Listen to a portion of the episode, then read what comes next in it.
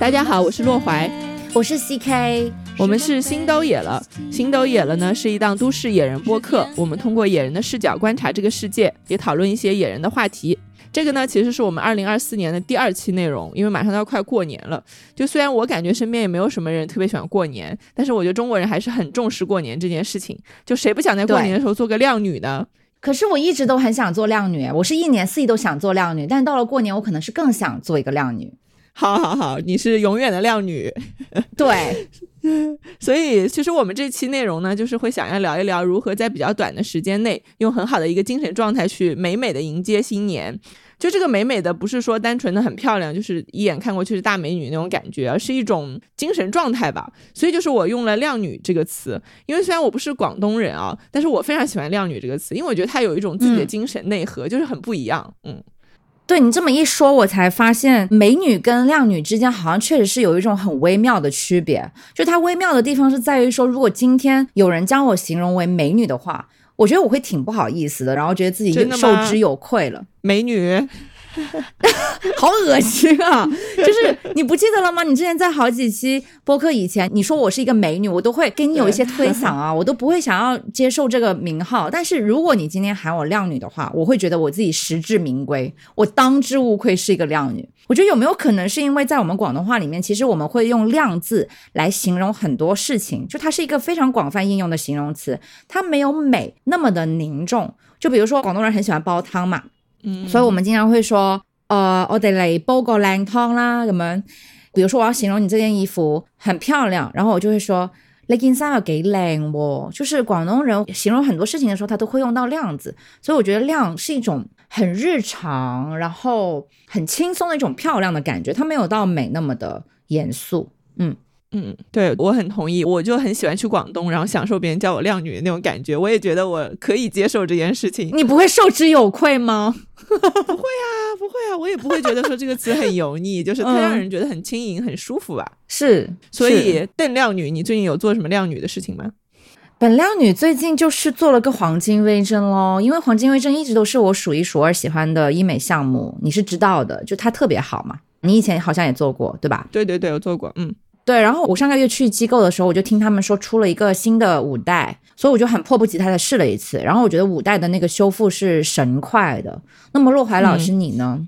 就是我月初的时候就参加了一个节目的录制嘛，你知道的，就是我第一次要去上电视，它其实是一个有点像真人秀，有点像综艺，可能又像晚会的一个节目吧，但是它反正是会在电视上播出的，所以就很紧张嘛。就是对我们这种普通人来说，这可能是一个很重要的事情，因为你知道的，就是那种电视的镜头会把人拍得很丑，对，就是。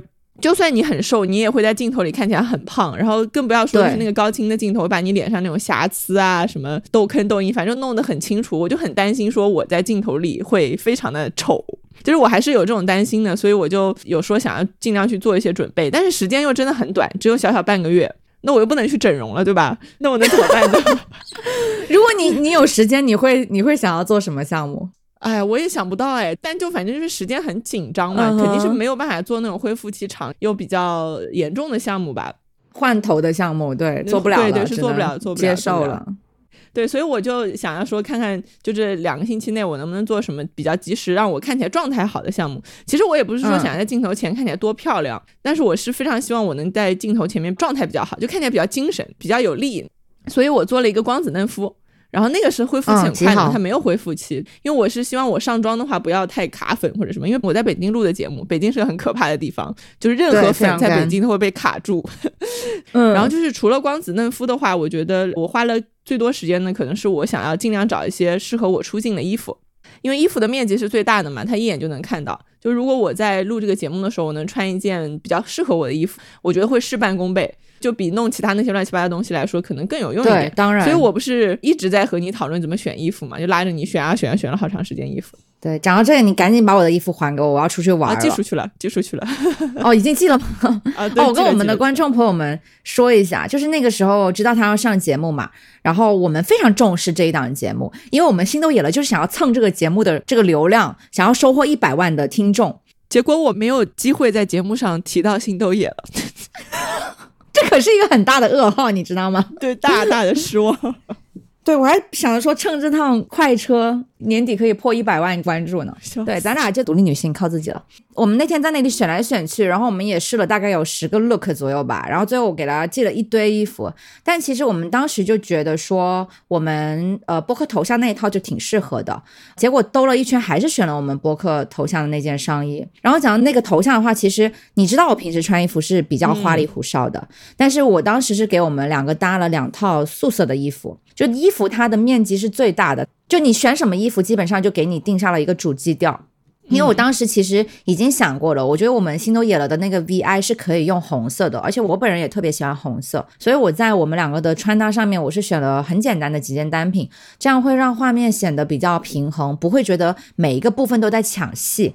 我们截止到今天，我们的播客也注册了快一年了吧？我感觉还是挺耐看的，你觉得呢？对我很喜欢我们的头像。对，就讲到说要挑选衣服的话，我觉得我第一个考虑的肯定是颜色，因为颜色它会在视觉上面积最大嘛。一般情况下，我都是会先决定颜色，再去挑选款式，这样的话就会方便很多。然后我基本上就是在白色和黑色中间选，因为这两个颜色是最安全的。就对我来说，追求安全不出错，可能是一直我穿衣服的思路吧。我不喜欢那种很抢眼，你知道，就是我会觉得自己不是很安全啊。所以我这次带到节目组的衣服也全是黑色和白色的衣服。其实，在去年之前，我都非常喜欢黑色。就是如果黑色和白色中间选，我是一定会选黑色衣服的那个，因为大家都知道黑色显瘦，对吧？就是黑色是不出错的一个颜色嘛。嗯，但是我最近有一个小发现，就要感谢杨姐。就是上一次杨姐来上海的时候，我们去聚餐嘛。那次聚餐的时候，我其实穿一件白色的紧身毛衣。然后后来我们就三个一起合影，合影之后，我就发现那个照片出来之后，我的脸特别特别的亮，特别清晰，然后整个五官是高清的。但是杨姐和另外一个朋友的话，他们的脸就没有那么清晰，就好像我们是在不同的像素底下拍照的。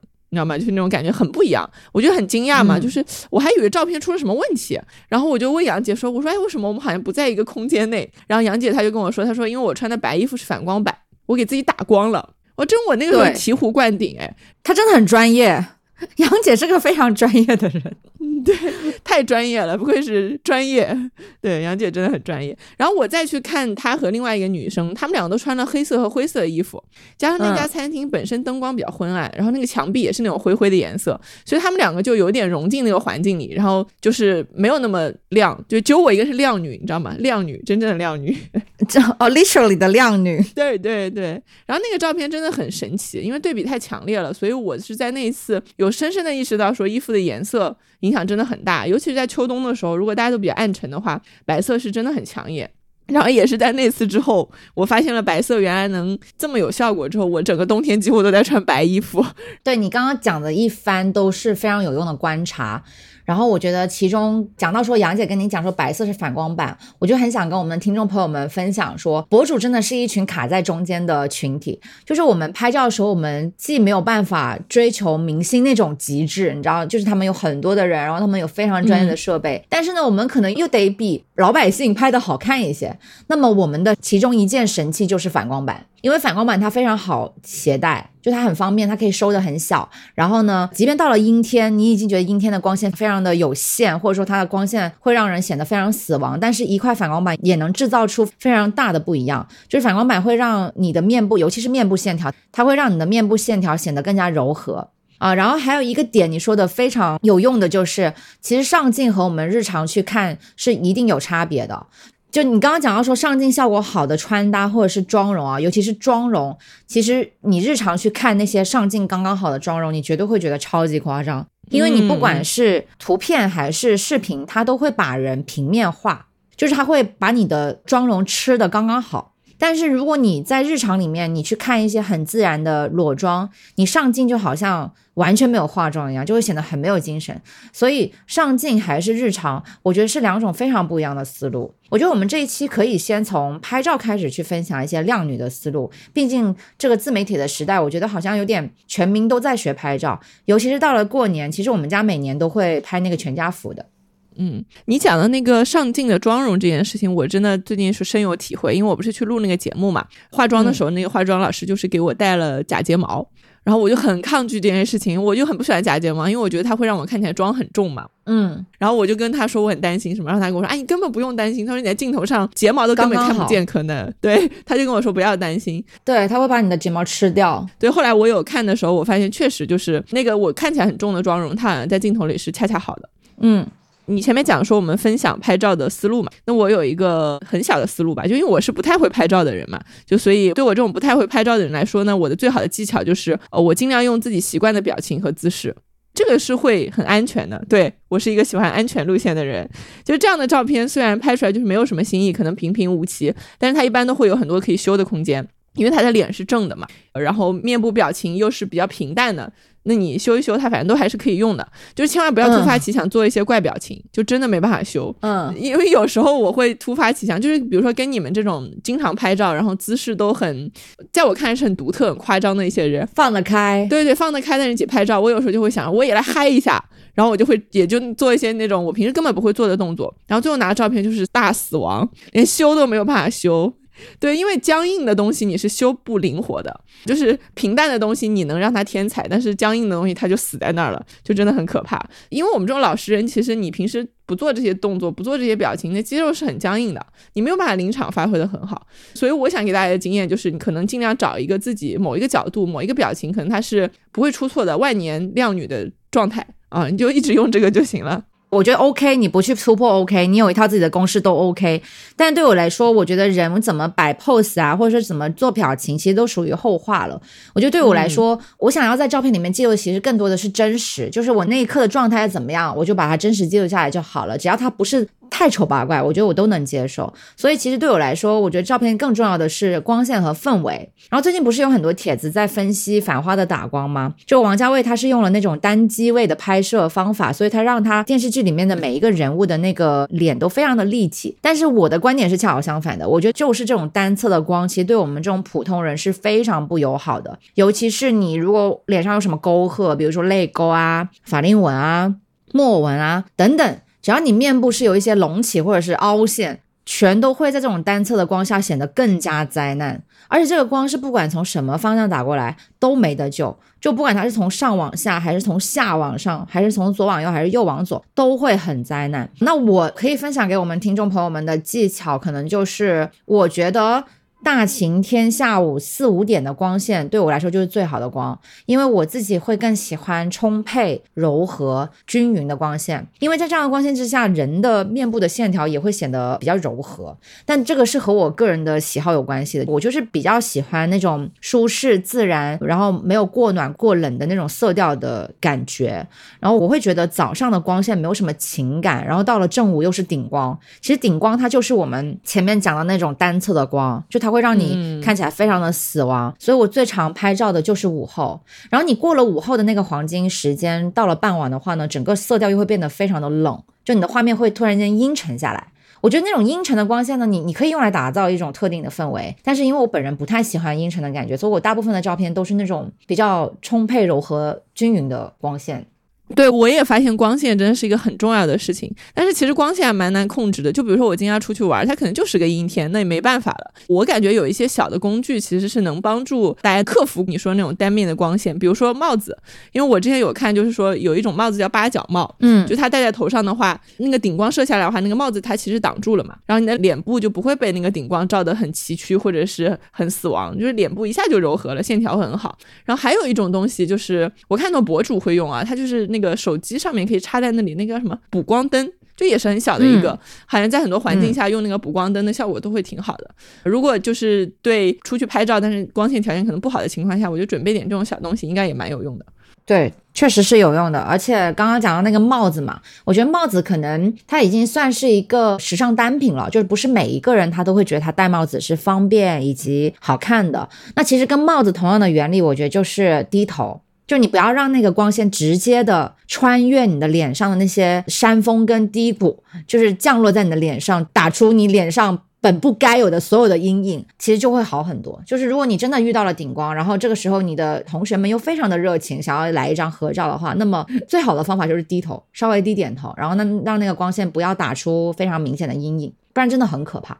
然后我觉得我们刚刚讲了一些非常非常实用的这个拍照的技巧，而且发散来讲的话，我觉得真的可以大讲 N 期，甚至成为一个专栏。但是我们这一期呢，其实我们是只准备稍稍的带到，因为心都野了，精彩内容实在是太多了，太多了，取舍，对，太多了，学会取舍。嗯，接下来呢？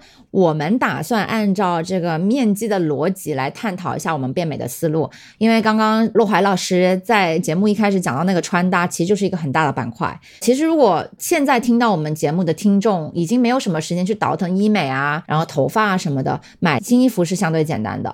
然后像你刚刚提到的颜色，其实我真的觉得你是一个非常厉害的消费者，因为你不是经常说你自己不专业啊，然后你也没有什么服装的从业经验呐，然后你也对一些什么时尚一无所知啊。什么的，但是你如果把自己定位成一个消费者的话，我觉得你是一个相对敏感的消费者，因为你通过自己的消费啊，或者通过自己的穿着、拍照这些东西，你能观察到的东西，其实它就是很核心的东西。嗯，因为你刚刚提到那个颜色，它其实就是服装三要素里面的其中一项。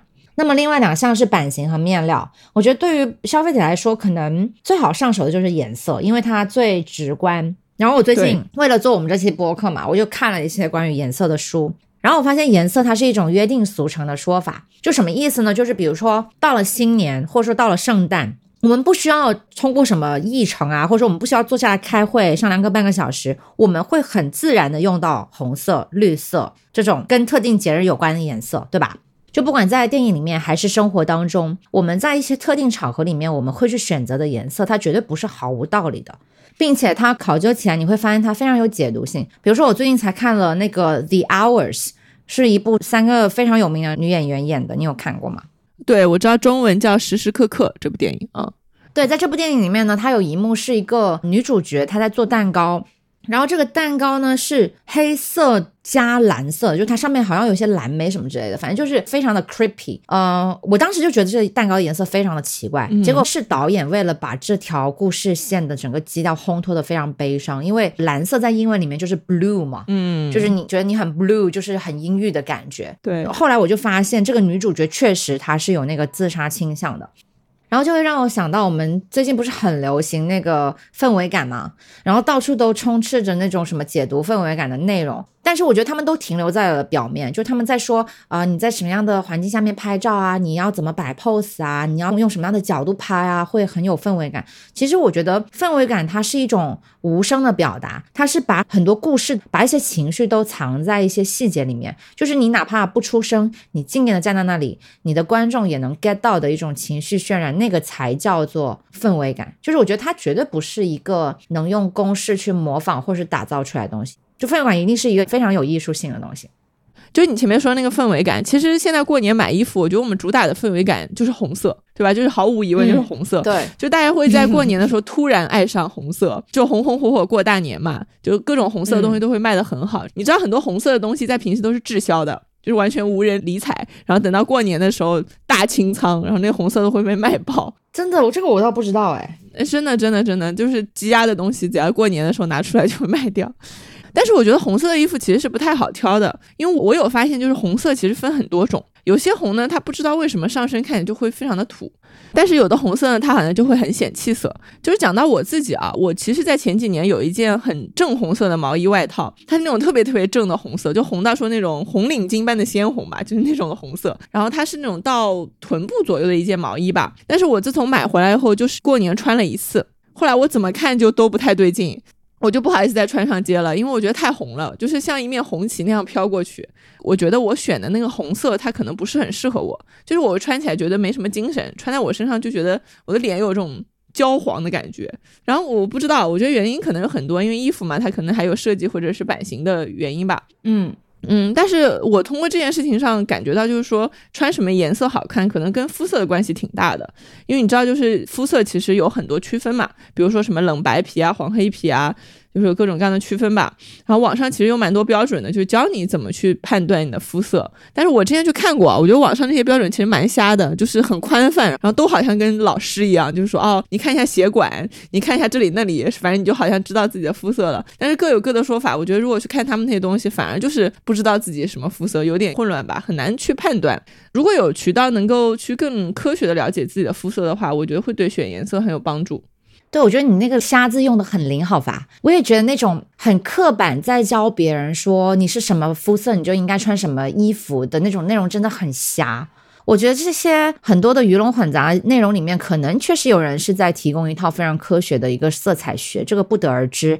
但是我本人确实是从来不看这些内容的，因为我非常知道我自己喜欢并且适合什么。但是也不是说我现在的状态就封顶了，我还是会时不时有一些新的收获。比如说你刚刚讲到说你选的红色不太适合你嘛，然后你就让我想到我最近买了一件红色，其实它有让我眼前一亮，因为它是那种冷调的红。虽然说我有很多红色衣服，但是我可能是第一件冷调的红，就它的红里面掺了一点点紫。那么用我们营销界的话术来讲，它不是特别正的红。那么我们可能也会有个比较直观的感受，说啊，不是正的红就不好啊什么之类的。但是我穿上身，我反而是觉得它好像比之前的红都要适合我，哎，而且它是一种非常特别的红。我觉得原因有可能是因为我穿上它之后，我感觉到我整个人有一种更平衡的感觉了。因为我对于我的肤色，其实我是很接受的，我并不会说一味的追求黑或者一味的追求白。其实我的肤色也会随着我自己的生活方式，呃，这段时间比较喜欢户外啊，那我就比较黑一点咯。然后如果比如说到了冬天，我很少出去玩，那我确实会白一点。但是不管我变黑还是变白，我觉得我是黄种人这个 identity，我自己是非常接受的。所以我的皮肤就是暖调的，我接受这件。件事情，那这个冷调的红呢？我觉得它有点像是平衡了我的色温，你懂吗？嗯，就是因为我本人是暖的，然后我穿上一件冷调的衣服，我竟觉得非常的和谐。所以我觉得，也许是这个原因让我觉得这个哎冷调的红好像有点不一样哦。然后它又打开我一点点小小的认知哦。不过我觉得颜色这个东西确实每个人对颜色的认知是不同的。比如说对于牛顿来说，颜色是一种科学。但对于歌德来说，颜色是一种艺术。那么对于邓姐来说，我觉得颜色绝对是一种乐趣。邓姐写了一首诗，对，出口成诗，这就是新都野了的实力，好吗？就是我觉得邓姐非常鼓励大家去尝试不同的颜色，因为我觉得颜色确实是能够很巧妙的在影响着我们的一些情绪吧。对，它是一个小小的工具。那邓老师，我现在有一个问题啊，嗯，请说。就是你刚才有讲说你买到了一件冷调的红色的衣服，那我想知道就是这种冷调和暖调你是怎么判断的？因为在大家认知里，可能红色本身就是一个暖调的颜色，嗯，所以你是怎么去判断这种冷调暖调的颜色呢？我觉得呃，有可能是这种色感的话是有天分的部分在吧？因为我之前有学过油画嘛，然后我的老师在刚开始的几节课，他会先看看我对颜色的感觉，然后我记得他当时对我的评价就说我这个人色感不错。色感不错是什么意思呢？就是我记得我当时他让我调一个绿色，我是明显的知道，比如说油画的颜料里面它就有几种绿。那我现在要调出最接近这种绿的话，我会先选一个基础的绿色，然后我会知道要往里面加什么颜色，让它慢慢靠近我想要调出来的那种绿色。那我就把这个过程理解为老师对我的评价，觉得我这个人有色感，就是我知道这个颜色它是偏什么调的，它是偏红还是偏绿，它是偏冷还是偏暖。我觉得这个呢，也许是有一些天分的成分在，也可以通过专业的训练去达到某种程度的。比如说，如果我们此时此刻是想要满足。足我们日常的穿搭的需求的话，那么我觉得去上一些基础的色彩课是一定会有很大的帮助的。就不是说我们上完这个课我们就可以成为专家了，而是掌握一点点关于颜色的基本知识。其实你会发现日常生活中你运用起来会更得心应手吧，就是不会那么容易被人割韭菜。就不是别人跟你讲什么你都会去掰他的。对，我觉得颜色就很有意思。我以前也学过画画嘛，我觉得学画画其实是一个很不错的渠道，就是帮助你建立一些对颜色的感知。嗯，就真的不一定说你要去报个班上课，你就算买一盒油画棒回来或者水彩笔回来，你自己在家里涂涂画画。因为那个油画棒或者水彩笔，它的颜色都是那种有渐进的，对吧？它有很多不同的红、不同的蓝，它可以混在一起。对对对，你光看看那些自己乱涂乱画，我觉得也能建立起挺好的那种色彩的感觉。嗯，我很支持大家画画，画画是件很疗愈的事情。我也觉得，而且还可以学习颜色。前面我们是在说肤色嘛，我自己觉得了解自己的肤色是很有助于我们能找到更和谐的搭配的。因为我觉得我是慢慢对自己的肤色有一点点了解之后，就一点点试出来，就是说哪个颜色可能能让我看起来更有气色吧。就如果大家不知道自己什么肤色的话，就是我有一个非常好的建议，就是大家可以去那个化妆品的柜台试粉底。哇，这是一个很好的思路哎。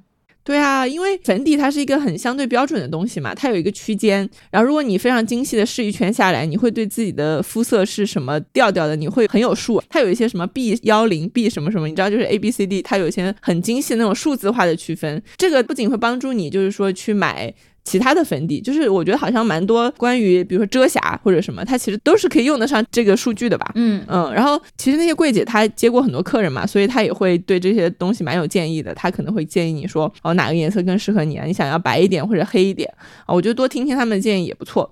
但如果我最后什么都没有买呢？你觉得他们整个过程也是会就是非常专业的给我一套完整的建议吗？我觉得就是一般，好像那种比较好的位置的、比较好的商场的柜台的柜姐，如果她在不是很忙的情况下，我自己觉得他们态度都还蛮好的。嗯就即使你没有买的话，他们也会给你挺好的建议的。当然，如果他们真的态度很不好，那你反正也得到你想要的答案喽，你就拂袖而去，反正无所谓。我觉得赚到了，有没有？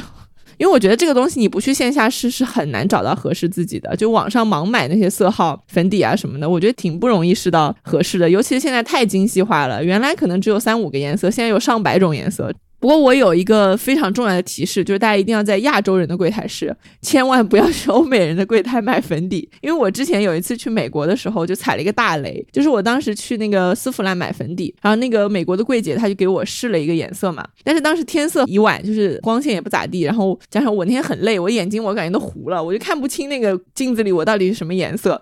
但是你知道美国的柜姐她真的很会夸人，就从她那个粉底拿出来那一刻，她就开始夸我，她说哦 beautiful，然后然后说我 perfect，然后她给我涂上那个整张脸的时候，她就说啊这就是你的粉底，反正她一直就在疯狂的赞美我，就说我找到了我的生命粉底，你知道吗？就那一刻我觉得我不买这个粉底，简直就是会失去我生命中很重要的东西。就是他真的夸到我心花怒放啊，让我觉得这个东西真的很适合我，所以我就也没仔细看就走了。而且那天商场快要关门了，他很着急，我也很着急，然后就两个着急的人。然后后来我买回去那个粉底之后，我回到家再试的时候，你知道超可怕的，它是一个泥浆的颜色，是那种黑黄、焦黄。然后非常暗沉的颜色，就是比我平时自己用的粉底可能暗了两三度。天然后呐我就想，哦，他为什么他那里的灯光那么暗沉？他就是故意要把这种暗沉的粉底卖给我，所以他的灯光也不明亮，所以你就看不清楚嘛。嗯，这件事情上让我觉得欧洲人对亚洲人其实真的很不了解，而且他们有刻板印象，是的，对啊？他就觉得你就是这种颜色，而且我想起来，他当时并没有问过我。想要白一点，还是说自然一点，还是怎么样？他完全没有问的，他就是从那里面掏出了一个说这个就是最适合，就那种自信，你知道吗？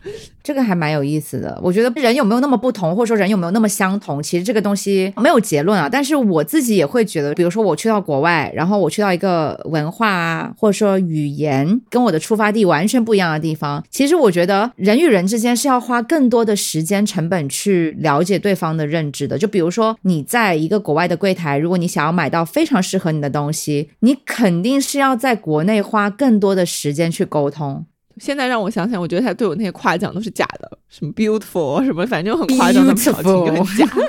对对对对对，就很假。所以我觉得真的是亚洲人更懂亚洲人。我在日本买的东西，我觉得都很合适，因为可能大家的肤色或者什么文化比较相近吧。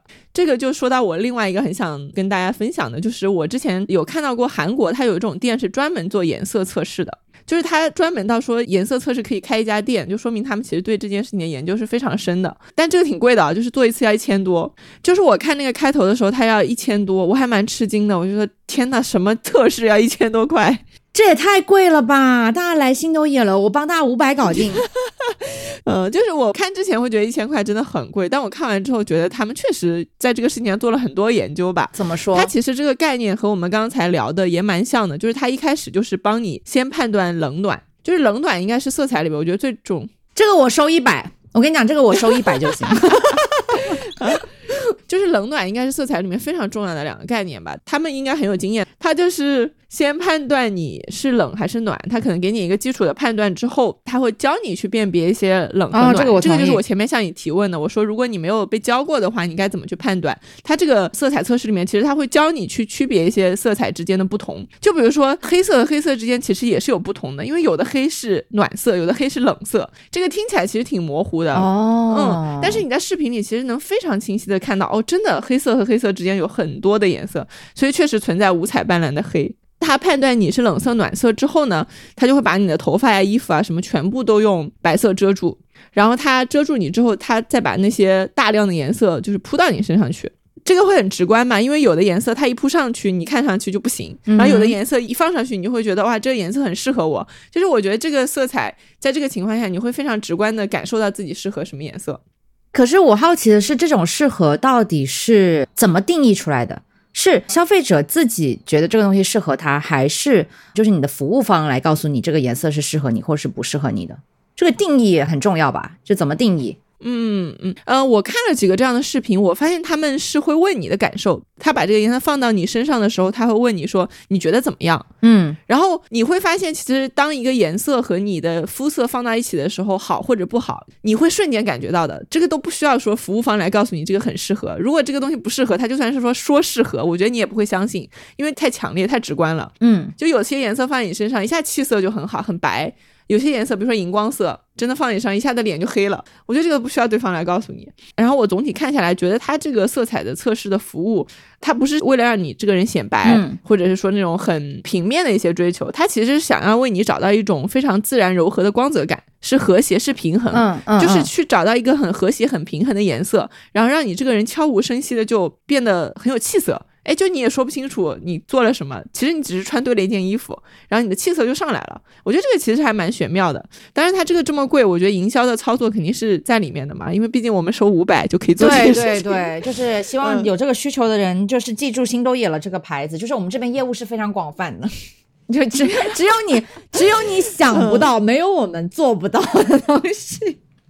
嗯，但是我我是个人看完以后，我觉得韩国它在妆造这块一直都非常领先嘛，因为韩国的爱豆啊、明星的产业，包括它的舞台，嗯就真的非常的先进，所以我觉得他们是有自己的研究和一些门道在里面的。这个确实，嗯，对。至于值不值这个钱，我觉得是仁者见仁，智者见智啊。而且我觉得很快可能国内会有一些模仿出来，就是去做这种测试，或者现在就有了。就比如说新都野了，会模仿他们。我们独创的，独创的。首先，我们这个价格就是我们独创的嘛，就是我们都不需要收那么多钱。但是，anyways，我觉得去韩国测肤色有点太用心了吧？就是我很想给大家提供一个关于颜色的信息，就是颜色它其实更多是和语言与文化相关的。就比如说，在我们的文化里面，可能大家觉得追求白是一种主流，但是在欧美人的认知范围内，小麦色才是主流。然后在一些文化里面呢，它甚至都没有形容绿色、蓝色的词汇，但是在一些文化里面，可能黄色和橙色又是没有区别的，所以我个人觉得韩国人也许是有一套方法，但那套方法肯定也是有适用范围的。就我们不一定是说听韩国一家之言就是好的，每个人的成长背景不同，吸收的文化也不同，所以选择心都野了才是 才是最好的。开玩笑，但是我觉得以上无伤大雅啦，就是你去判定一个自己的肤色啊，然后去穿什么衣服啊，什么东西适合自己啊，我觉得这些东西真的都无伤大雅。但我非常反对一种论调。就我非常反对那些利用颜色来搞阶级分化的论调，尤其是当有人跟我说什么颜色很高级的时候，我就觉得这绝对是个傻逼言论。而且这种傻逼的风气是从启蒙运动时期，就是贵妇们开始傻逼的。我也是做功课做来的，就是那个时候牛顿他发现了三棱镜可以把光分成不同的颜色，然后这个时候呢，贵妇之间就流行起来用三棱镜来作为交换的礼物。然后那个时候，他们开始会拿颜色当做谈资的，就是我会觉得颜色的高低级之分，这完全是人为创造出来的。它当然也算是文化的一个部分，但是我觉得有一些文化是有毒的。就比如说这种高低级之分的文化，就可能会让我们一部分的人产生一种担心，说，啊、我穿着这个颜色，我会不会就显得土啊，显得不高级啊，这个那个的。其实我觉得这种心理状态，还是多少是活在别人制定的一套价值体系当中吧。当然，我同意说穿衣服是要看场合的。就比如说我们在商务场合不宜穿的太暴露啊，以及休闲呐、但除此以外，我觉得我唯一有在遵守的就是老娘今天的心情怎么样。就比如说前几天晚上我就陪杨姐发疯了，我就穿成了深圳邓邓，就是我在二十度的天穿了皮草出街。就是我我在想什么颜色是高级的，就是当你和我说这个词儿的时候，我都想不出来什么颜色是高级的。嗯因为我发现应该是这个人高级，所以这个颜色会变得高级。就比如说乔布斯他穿黑色高级，那是因为乔布斯很高级，所以他穿黑色变成一件很高级的事情。嗯比如说王菲很高级，那她穿某个颜色可能就会变成一种高级的风格。但是你说某些颜色是高级的，我觉得好像我都想不出来到底什么颜色是高级的呢？网上很多人在教哦说什么颜色是高级的呀？那你肯定听说过，就比如说彩色，比如说你如果穿的很花里胡哨，你穿的很嬉皮，嗯肯定不会有人觉得你是高级的。对，彩色是低级的。对，彩色是低，就 对低级的，好狠啊！我们用词 就是，我觉得是多少你是有这种嗯大致的感觉的，就是你知道你穿的花里胡哨，你就是会被打为不入流的那一挂。我觉得这个就是大家在利用颜色在搞一些群体的分类啊，我就不会太喜欢。我可能以前也是坠入过这样的陷阱的。嗯我觉得哎彩色挺好看的，然后别人也穿的挺好看的，但是我自己不敢穿，是因为我觉得哎有人跟我说这样不高级。所以我觉得我们自己是因为我们已经从这个陷阱里面出来了嘛，所以我们现在传递更多的也是希望大家一起从这个陷阱里面爬出来。就我非常讨厌，我现在非常讨厌任何在讲高级的东西，就是我非常讨厌高级的这种言论。对，就是我们两个都非常讨厌“高级”这个词嘛，说不定我们未来会录一期，就是大骂一下这个，就是关于把人分为高级和低级的这种穿搭，真的很烦。对你刚才说到彩色嘛，其实确实就是我也会对彩色的东西会有一些疑虑嘛，嗯，就是会觉得说，哎，这个彩色会不会显得我很不端庄啊，或者是呃，反正就是不是很安全这个彩色的颜色，尤其是像我选饰品的时候，我都不会选彩色的饰品，哎，我一般都会带金色和银色。嗯对对对对吧？？就金色和银色的饰品，就像衣服里的黑和白一样，它是非常安全的选择。那么说到这一点的话，其实我觉得首饰的这个颜色其实也挺有讲究的，就尤其是金饰和银饰是两个主要的分类嘛。就有的人可能比较适合金的饰品，有的人比较适合银的饰品。但是我网上是有很多教程啊，去教你说怎么看你适合金色和银色。但是我自己感觉我对金色和银色的感知是随着年龄的变化自己变化的。嗯我大学那会儿是很喜欢银饰的，因为那个时候我们那边有一个很有名的店叫银时代，我不知道你你们那有没有没见过吗？没有啊，会不会是只是那个区域呢？啊，有可能啊，我但我一一直以为银时代是一个红遍大江南北的一个著名的饰品店，对，因为那个时候很喜欢嘛。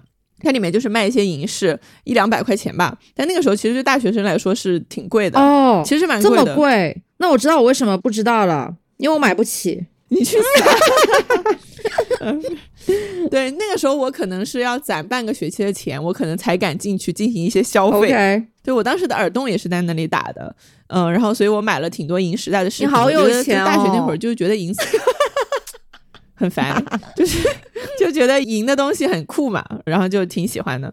但我工作之后，后来就开始喜欢金的饰品了，也不知道受了什么影响，反正就觉得好像金的饰品看起来会更温暖、更富贵，或者是更知性、更优雅，就是有很多词儿嘛，反正就是也可能我那个时候觉得更高级啊哦，。有可能，我觉得潜移默化的影响。对对对对对，后来我就买了很多金的饰品，当然也不是那种很贵的金啊，就是看起来是金色的东西而已。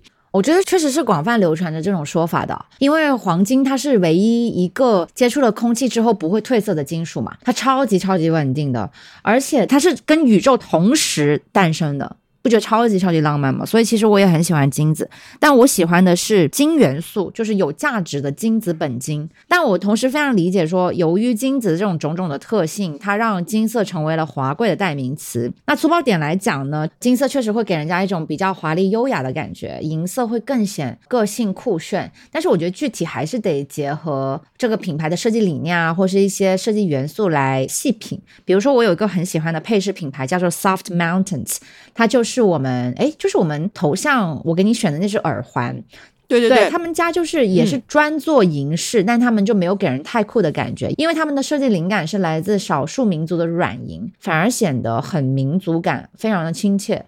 嗯，这个 Soft Mountains 很神奇的，就是有一次我在淘宝主页上也刷到过，我觉得它那个设计极其好看，它很别致嘛，嗯就是一些少数民族的纹饰的感觉嘛，我就点进去了，点进去之后我就走不出来了，然后我看着看着我就发现，哎，这个耳饰就是当时我们拍头像的时候你给我戴过的，嗯对吧？不愧是新都野了，品味之选，对对，我们两个就是在这个上面还是蛮有共识的，蛮有品味的。对，然后我们前面说很多颜色嘛，就我会觉得我这种打颜色安全牌的人，其实很多时候也蛮无聊的。就是之前有一句话就要说什么来着？他说宁可犯错也不要 boring。李安，对对对，是李安讲的。就是我会觉得哦，太喜欢黑色也真的很 boring，因为我以前真的太喜欢黑色了。嗯就我最能想起来一件事情，就是有一年我去东北旅行。然后东北它在冬天的时候本来就是冰天雪地，就是一个黑白的状态嘛，然后又很萧瑟什么的。然后你知道吗？我穿了一件黑色的冲锋衣，就是我去到东北之后，我整个人就完全融入在了他那个环境里。我拍照的时候，一张照片都看不到我，每一张照片我都跟树桩、跟建筑、跟电线杆，反正就是融为一体。然后还有就是我的朋友也老找不到我，因为我会融入在所有的环境里，他们要一直在那里大喊我的名字，然后我哎。然后他们才说，哦，原来那个不是个电线杆子，那个原来是我。原来那棵树是你，对，就很可怕。但是我两个朋友，他们一个人穿了一件橘色的冲锋衣，一个人穿一件红色的冲锋衣，啊，就很显眼。然后我是那次印象极深的感受到，说，哦，黑色也不是永远都安全的，甚至挺危险的，因为我很容易在那里走丢。对啊，你知道这些户外的设备，它其实有一点很重要的是颜色必须得亮，因为它是为了你在户外遇险的时候，你能被搜救队看见。能被捞出来。如果你去到户外，然后你穿环境色，你真的是找死。就是只有打仗的人会穿成那样，好吗？你一点都不安全。迷彩，对，只有打仗的人想把自己藏起来，对，蛮好笑。啊，讲完衣服的话，我觉得另外一个视觉重点就是头发，因为头发真的还占人身体很大的一块面积嘛。其实很多人就会在过年前剪头发，因为年前预约都会约不上。是的，是的。对我上个周去剪头发的时候，就会发现理发店已经多了很多人，我都排队等了一会儿才能轮到我。然后上一次理发师他就问我要不要染头发，因为染头发也是一个就是大家过年前会经常想要做的事情嘛。染头发就会让自己焕然一新，但是我马上就拒绝了，因为我已经很多年没染过头发了。我觉得染发这件事情其实已经不太适合现在的我了。但其实二十多岁的时候，我是一直在染头发的，就是那种红的呀、黄的呀、棕的呀、浅的呀、漂呀。对对，我有过紫色的头发，就是很炫彩那个时候。你有染过绿色的头发吗？啊，没有哎，心都绿了。没有，我染过头都绿了，就是有点那种 未来感的颜色吧。但是我这两年完全对染发失去了兴趣。为什么呀？这个可能要说个颜色，因为我觉得头发呀、眉毛这些的颜色跟不同的肤色关系也挺大的。我觉得浅色的头发并不适合。又回到肤色，你是不是很想赚这五百块钱？OK，反正我觉得那种棕色或者浅色的头发并不是很太适合我。嗯。我有个发现，就是我觉得这几年好像又流行回黑发了。就是不论出现在公众视野里的明星，还是说路上的人，好像大部分都是黑头发。我已经很少看到那种日韩的那种很浅的那种发色，或者炫彩五颜六色的头发，真的很少哎。好像大家现在都又回到黑头发了，是不是？有没有可能是我们老了呢？老的人只能看见老的人，其实年轻人还是在染头发呢？哎，有可能哎，有可能我三十岁的眼睛里只能看到三十四十五十，有可能，有可能。有可能，有可能。哎，这你这么一说，我确实有忽视这件事情。我不久前见了一个九五后的朋友，他染了一个红头发。OK，好吧，是我老了。但是我我是觉得黑发其实是比较适合亚洲人的，因为我们的眼珠子也是黑的呀，对吧？这是一个很和谐、很平衡的颜色，对吧？其实浅色和棕黄色的那种头发，我是染过很多次的。我自己觉得，就是那样的头发，如果你不化妆的话，就会显得很憔悴。真的啊，确实，就是染浅色的头发，它是必须要配上妆容，而且你的眉毛其实要跟你的发色一样，就是你得买一个东西叫染眉膏啊，对对对，眉毛也得变成那种颜色，你才会看起来和谐，就整体会非常的麻烦。而且说实话，就是颜色变浅之后的头发是很容易毛糙的，就看起来就很容易乱乱的，然后没有什么光泽感，就是需要经常打理，会花挺多时间让你去维护它。啊，我自己是觉得，如果你这个人头发看起来质感比较好，然后很干净、很顺滑，整个人的精神会很好。我觉得这个是头发最重要的部分，我觉得它得质感要好。嗯，你刚刚说到染发，其实我跟你有比较接近的态度吧，但是我必须得说，染发其实还是有染发的魅力所在的。因为我记得我一开始就是听信了我的发型师的一家之言，他说，呃，我的头发很多，然后又垫了卷，视觉上染一个比较浅一点颜色，可能会显得没有那么重，没有那么大。然后这一点我是觉得它非常的言之有理。啊，浅色的大卷确实让我整个人更加轻盈一些，我也确实严格的 follow 过一段时间，后来我是真的接受不了在那边一坐就是八九个小时，于是我就去掉了染这一部分。然后发现也不难看，当然肯定是没有浅色那么轻盈啊。但是我也觉得有黑发的魅力，就是我觉得可能每一种发色都有每一种发色的魅力，然后这种魅力是没有呃好坏啊高低之分的，只是看你自己喜欢什么样的感觉而已。但是呢，我觉得我应该也是短期之内不会再考虑去染发了，除非哪一天我剪短了。染发变成一件相对简单的事情，我才会去考虑。而且讲真，染发是需要勤快的去护理的，因为你如果长出来的头发不去处理的话呢，你整个头就是分层的。我觉得是这种分层的感觉会让人显得很就是很疏于打理自己吧。当然不是说不打理自己是什么不好啊，但是我觉得可能就有点违背了你染发的这个初衷。比如说我们会想要去染发，是因为我们希望我们染了一个新的头发，我们想要去打理它。但是如果我们后续我们没有足够多的精力、跟时间、跟金钱去维护它的话，就是会跟一开始的初衷有一点背道而驰的感觉，给我一种，你懂我的意思吧？嗯，我懂，因为我就是那种特别难接受头发分解的，嗯，我也是，我会觉得很难受，我也是。然后我就会想去补染嘛，但是补染它其实又是一个很麻烦的事儿，对一直一直循环在那儿补染，所以我现在的状态就是，你知道我到现在还没有代谢掉我原来那节黄发，就我的发尾还是最早染过的那个黄发，就头发长得很慢嘛，嗯，虽然我是在留黑头发，你要等它完全长完还是需要挺长时间的。然后说到那天去剪头发嘛，因为我不是要上节目嘛，我我其实也想让我的头发看起来质感好一点嘛，就是看起来顺滑一些，所以我其实有做一个护理，但我已经非常长的时间没有在理发店做过护理了，我已经对他们用的这些东西啊什么就感觉很陌生嘛，所以我我就有听理发师的建议说去做了一个什么，结果效果真的很惊艳哎，嗯，因为我今天摸起来我的头发还是很顺滑，但其实已经过去整整两个礼拜了，所以我觉得在店里做护理还真的有点东西。他就拿那个什么蒸汽啊，什么还有一些梳子啊什么给你弄嘛。对啊，我有被这次的效果给惊艳到，我觉得他们确实还是有自己的技术在里面的吧。不过其实很多人也有讲说，在那个店里做护理很贵嘛，有点像割韭菜什么的，自己在家里买一样东西也能做啊什么什么的。对，我觉得随便说别人割韭菜的人才是韭菜本人呢。就是我觉得在店里和在家里做护理，怎么可能是一样的呢？虽然说从产品的层面上讲，我们确实可以买到一毛一样的产品，但是设备呢？就我觉得，如果你有 Tony 老师的一整套设备，你是可以大胆说出在店里和家里效果一样这种话。只有这种情况，我不会觉得你是韭菜本菜。在这种特殊时期，我是比较倾向于给自己松绑的，就尤其是到了年底，我觉得最应该犒劳辛苦了一年的自己。我喜欢找专业的人做专业的事情，就有的时候，我觉得你省下来的钱是很直观，但是你消耗的精力是很隐秘的。但是不得不说，年底真的很难约。我最近只不过想做一个鱼子酱，我都发现根本约不上。就是我有空的时间他没有空，然后他有空的时间我没有空。嗯，说到那个设备，我以前买过一个蒸汽帽，你知道吗？就是那种模拟那个店里的蒸汽的那种帽子。我其实有段时间蛮想自己在家里做护理的，结果那个帽子买回来就很难用，就是我一个人完全无法操作这件事情，所以那个帽子还闲置在我家。要不你那个鱼子酱我给你做吧，我那个帽子刚好可以用上。我才不要呢！鱼子酱很贵，好不好？我就不信你那个 破帽子，你收我两百。我必须得说，省下来的钱是很直观，但是消耗的精力很隐秘。我还要飞去上海。嗯，对，说到那个头发嘛，除了就是前面说那个染发，还有做护理这个事情，我觉得另外一个头发很直观的改变，可能就是烫头发。我自己的心得啊，就是我本人的血泪心得，就是不要烫头发。嗯，我这个心得可能也基于说是这种中长发和短发的一个烫发心得吧。就是烫发真的很容易翻车，就是我每次拿给发型师看的和实际烫出来的效果都是两模两样。嗯，因为其实很多我们看起来很自然、很漂亮的那种卷发，它都不是烫出来的，对它其实都是一次性卷出来的。这个其实是一个我不知道算不算是一个秘密，就是因为我以前也是不知道的，就是哦，我以一直以为就是卷发都是卷出来的。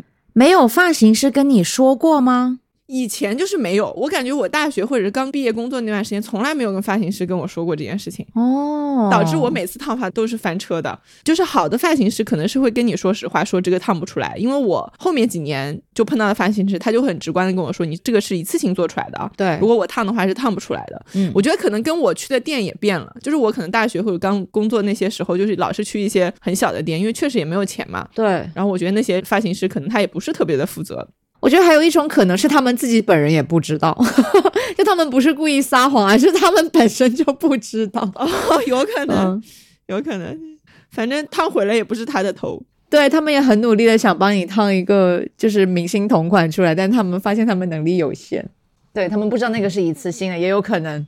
对他可能自己还在复盘，说怎么回事呢？我就没烫出来，他也不知道是一小死。我一定要钻研这个技术，然后我只要钻研到这个技术，我一定能够成为这条街的黄河路上的沙龙第一名。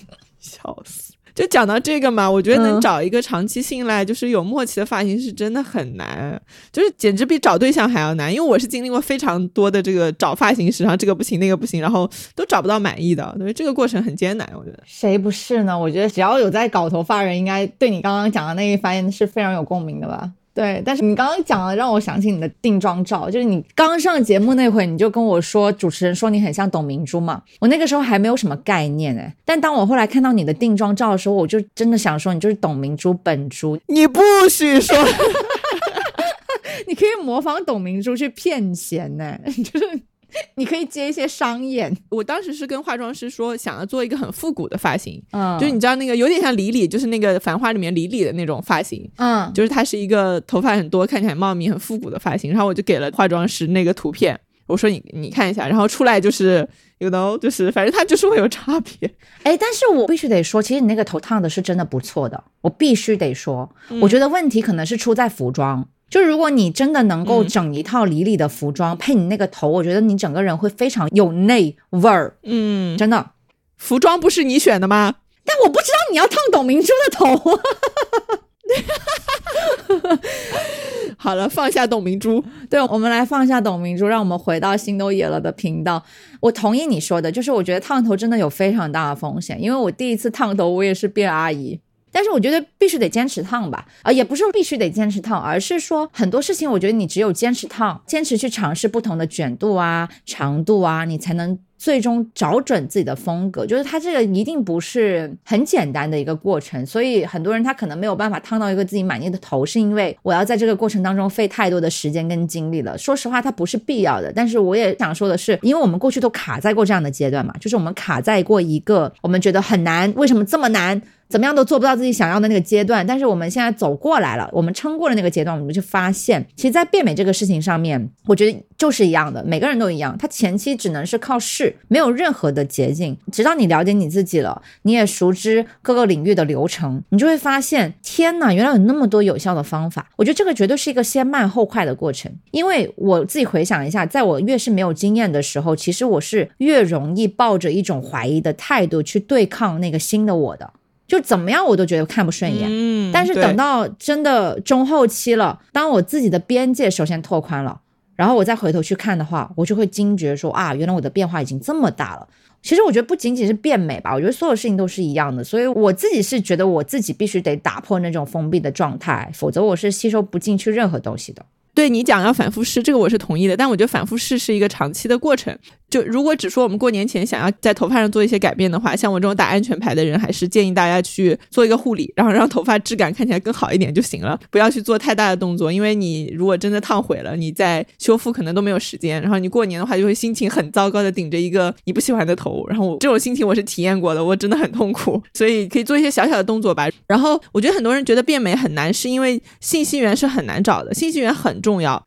因为现在声音实在是太多了，就谁都可以对你指点一二。就比如说你在小红书上啊，什么都随便翻一个，就是说啊，这个脸型适合那个发型，这个那个的，就特别特别多的声音。你如果是随便听信一些声音，就真的很容易反复折腾自己，但是又最后没有找到一条很适合自己的路。因为我自己就是这样的，我觉得我其实看起来是一个分辨能力很强的人，但是其实我觉得也只是到现在而已。我大学那会儿真的是完全是一个小白，我什么人都关注，而且我老是关注那些乱七八糟的人，没头没脑的，我就买那种几毛钱的面膜，嗯，真的几毛钱。五毛一片，对吧？我现在想，五毛一片里面都有什么可怕的成分，我都不知道。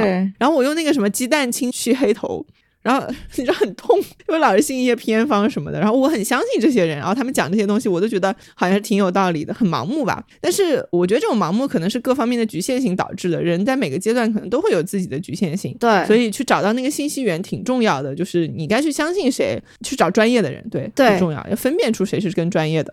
对，现在大家关注到了我们心都野了，我觉得就是一个非常好的信息源。我必须得在，我必须得在这个二零二四年的伊始。恭喜大家找到了新导演，很好的信息源，对专业的人、专业的事、专业团队。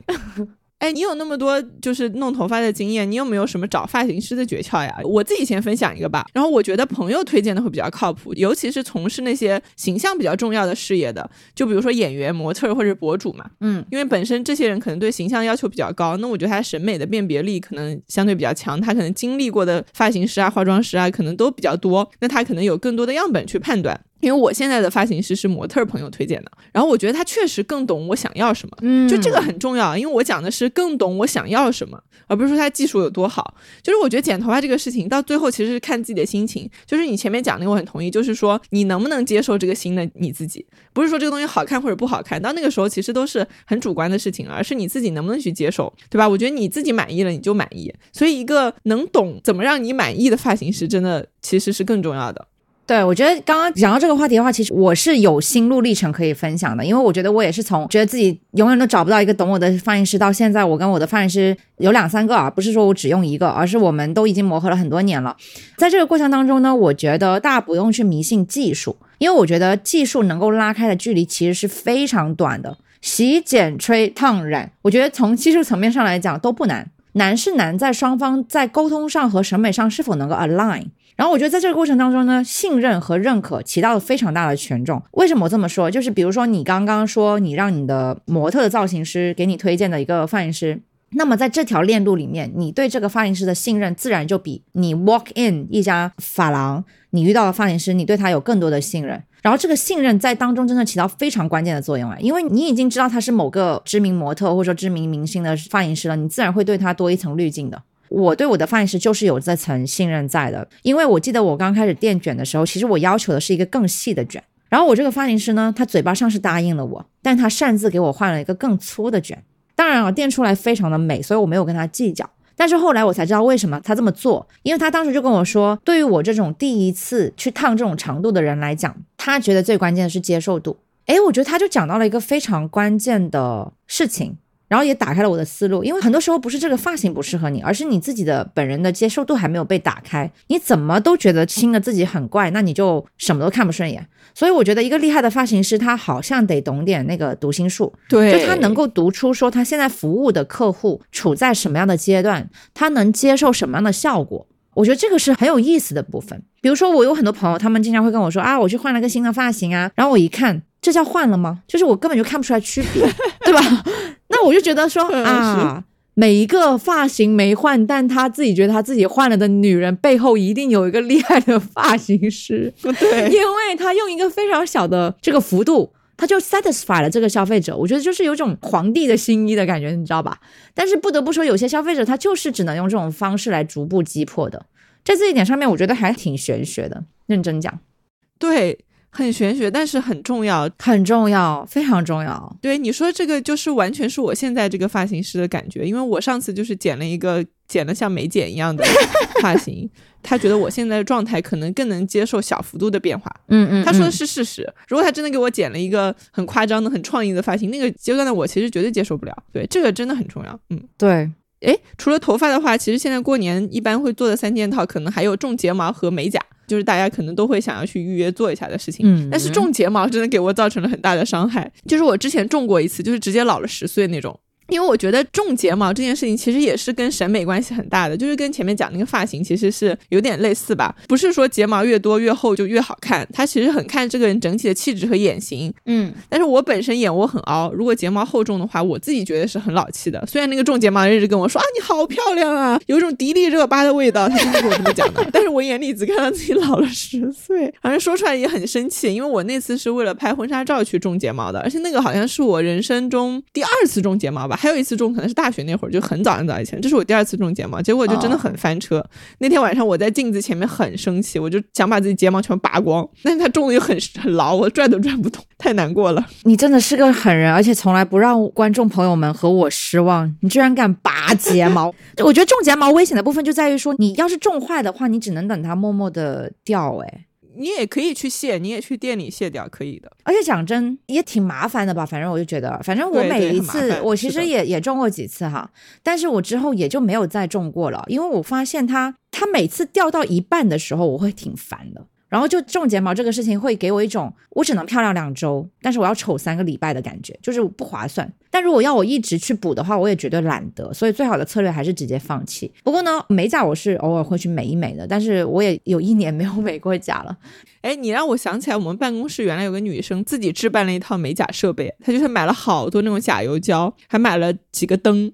对吧？然后他说可以给同事做，然后收我们一个很少的费用，但他真的很心灵手巧，他做出来真的很好。就是我觉得不能说跟店里一模一样好，也做不出那种很夸张的造型。嗯，但是做一个单色的那个假油胶，我真的我觉得很划算。他收你多少钱？他没有收我钱，他还不收你钱？那这个同事真的确实不错。对他自己有这种手艺，他自己就省了很多钱。因为现在做个指甲真挺贵的，上海就两三百块钱一个单色 就很正常，很贵，我觉得。对你讲这个，曾几何时，我和我妹也弄了一套，而且我还赞助了好几件呢。因为我们当时就是放下了豪言壮志，说我们肥水不流外人田，就我们每一分钱都要给自己人赚，然后就没有然后了。因为我们发现，其实要画的好的话，是要花很多时时间去练习的，否则的话，你美出来的就是一坨屎。对美甲是要经过专门的培训的，而且要经过反复的练习。这我同事真的有点天分在里面的，我感觉他也没有培训过，他就是自己试了几次，然后就做的很熟练了，有点天分在里面吧。然后我上次去美甲店的时候，我发现很多人在那里修眉嘛，因为现在美甲店有很多提供修眉的服务。然后就讲到修眉的话，我觉得与其去种睫毛，不如给自己找一个好的眉形，就是去修一个很好的眉。因为我自己觉得是眉毛对人的形象影响是很大的。对，因为我有注意到我有没有眉峰区别就会很大。呃，我有眉峰的时候看起来就很鹦鹉，不是那个动物的鹦鹉，就是那个英明神武的那个鹦鹉，就是有一股英气，就看起来威武的鹦鹉。呃，对对对，就看起来比较有英气吧。然后没有的时候，我就觉得好像会温婉很多，所以我现在有时候就会注意说，我现在想要一个什么样的眉形。如果我今天想要自己看起来比较霸气，我就搞点眉峰；如果我想要温柔一点，我就画的圆一点嘛。而且我现在不怎么化妆，其实一般最多就是画个眉出门了，所以眉毛可能现在已经成为我脸上最重要的部分了。那我就给大家一些关于修眉毛的建议吧，因为我也是那种手残新人，不会修眉。就我觉得大部分人其实都挺不会修眉的。如果没有说过之前有很多经验的话，我自己的建议就是，你可以先去找一个很专业的人去修，然后你就沿着它修。这个对新人来说是一个很好的办法。但是你就是不能懒嘛，就是一定要及时跟上。你可能半周就得刮一刮那些杂毛，这样的话你就会一直保持那个眉形。如果你一两个礼拜不修的话，原来的形是肯定会没有的。嗯，就讲到这个，我最近有看一个新闻说贝玲妃倒闭了，就那个 Benefit，你知道吧？就是那个美国的一个品牌。哦，我超爱。对，它就也是一个时代的回忆嘛，因为它的那个眉部的产品其实做的非常好，很精细的，它有很多种区分，而且它以前有一个很好的业务，就是它在线下的柜台是提供那个蜜蜡修眉的。我也是第一次知道，就是蜜蜡除毛的这项工艺，我就是在这个贝玲妃的柜台里知道的。嗯，我以前有个朋友很爱去那里修眉，他就是每个月必去贝玲妃打卡一次，然后修眉，其实挺贵的，但那个真的修的很好，因为它是那种很精细，连根拔起。对对对对对，很干净，很精细。它连根拔起，你没有那么容易长出来，这个是大实话。嗯，而且我觉得他们的审美很好，他们在眉毛这件事情上是真的有花一些功夫在里面的。然后我那天看那个倒闭的新闻里面，他第一个评论就是说，贝玲妃走下坡路是从他不好好修眉开始的。然后我说，哦，真的，他们因为眉毛或者是修眉这件事吸引了很多消费者，其实。哦，我觉得眉毛确实很重要，而且我觉得眉毛它也是最容易改变的五官，就是它不像说你如果眼睛要变大，然后你鼻子要变挺，这些东西都挺难的。就是你，你光通过化妆也很费劲，然后甚至说要可能要去做些手术啊什么之类的。但是眉毛，我觉得它相对来讲，你想要让它变个形状啊什么的，它操作空间非常大。但是呢，我觉得必须得勇敢，就是因为我自己研究我的眉形的阶段，我就修过很多种不同的眉形，然后去看哪些更适合自己。当然，我也经经常扑街啊，就是我经常一不小心，那个时候也没有那么熟练，会不小心就把眉峰刮掉了，或者说不小心就把眉头眉尾刮掉了。就是我觉得必须得有这样的胆量，你才能够。试出一个很适合自己的眉形，就是还是我们前面讲到的吧，就是多尝试。然后眉毛这种东西，你修错了就修错了呗，它还会长出来的呀。所以我鼓励大家就是大胆的去刮它。但是呢，我觉得在眉毛这件事情上面呢，我确实有个蛮反对的事情，就是我是反纹眉推网大师，因为我觉得纹错的代价实在是太大了。就我现在很多朋友的那个眉毛，我且不说它好不好看啊，那个眉形它在发红发绿，诶，就是哪个颜色比自然的眉毛好看呢？而且我前两天跟我的客户吃饭，他的眉毛也是红的。他说他在洗眉毛，然后他说整个过程超级无敌痛，而且得洗非常非常多次，可能才能洗得相对理想。所以我觉得眉毛真的没有必要去纹。但是我也同意，就是很多人他纹眉毛的原因，可能是因为眉毛比较少，平时看起来没有精神。但是我觉得画眉毛真的是一件相对来说简单的事情。你刚刚讲那个方法就是一个挺好的方法，只是它是需要反复练习的方法而已。然后，因为我们这一期还是想要 focus 在一些短期之内能够让你变美的事情嘛。那在眉毛这件事情上面，其实如果大家愿意长期的去做的话，其实可以用那个米诺地尔丁。我的眉尾是完全靠米诺地尔丁长出来的。对，就小提一下。哎，你讲到纹眉的话，我就分享一个很搞笑的事情，就是我有个朋友花了两万八纹眉，哎，就是纹眉也是一个非常乱象丛生的行业，你知道吧？价格是很便宜的，几百块、几十块的都有可能，然后上到几万块的都有。我那朋友他是经常去一家美容院的一个常客，那家美容院其实是没有做这种纹绣的资质的，我觉得，但他们就是可以通过外面邀请一些老师的方式，就是把这个项目给加进去嘛。然后我那个朋友是他躺在床上刚做完脸。就是你知道他已经躺在那儿了，嗯，然后神志可能也不是很清楚，然后就进来三个人，然后就开始给他推销这个纹眉，然后说这个什么新加坡的老师刚过来，什么今天就这两天在店里什么，我朋友人都没站起来，一直躺在床上，然后就听得一通天花乱坠，就说那纹一个吧，就纹了，然后两万八。对，因为她也是个富婆嘛，所以她也一直在做这种美容什么的。而且她那个眉毛过了没有大概半年就掉了，她倒是没有变成红的或者绿的，但她褪色了，就完全没了啊！真的很坑。我觉得那个好过发红发绿。呃，对，对于富婆来说，也许也没什么。对，只要你不给我造成不可逆的这种损伤，我觉得一切都可以接受。对。